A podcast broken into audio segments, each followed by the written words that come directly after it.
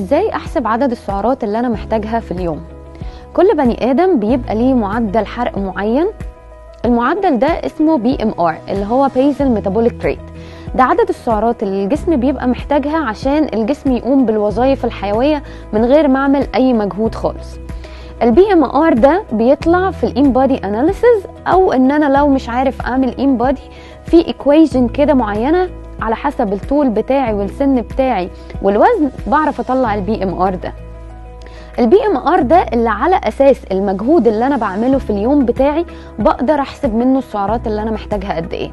بضرب في factor من واحد لاتنين في ال BMR عشان أطلع السعرات اللي أنا محتاجها. على حسب المجهود لو المجهود بتاعي منعدم تماما بضرب في واحد بس لو المجهود ابتدى يزيد بزود بالتدريج واحد واتنين من عشرة واحد وتلاتة من عشرة لحد ما يبقى مجهود متوسط بوصل لحد واحد ونص أو لو أنا مجهودي عالي جدا بوصل لحد اتنين. ال factor اللي أنا ضربته في ال BMR بتاعي ده بيطلع لي رقم. مش الرقم ده هو اللي أنا باخده في الآخر.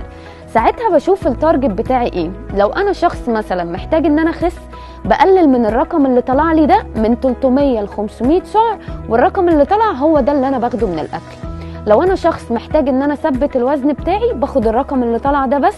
ولو أنا شخص محتاج إن أنا أزيد بزود على السعرات دي من 500 ل 700 سعر عشان يطلع الرقم اللي أنا محتاجه. فسعراتي دي بتبقى معتمدة على الحرق الطبيعي بتاع جسمي وبتبقى معتمدة على المجهود بتاعي وبتبقى معتمدة على التارجت بتاعي. حاجة أخيرة بس عايزة أوجهكم ليها إن إحنا مش مهم السعرات بتاعتنا قوي على قد ما إحنا بناكل إيه في السعرات دي. لازم الأكل بتاعنا يكون متوازن ولازم يكون أكل صحي.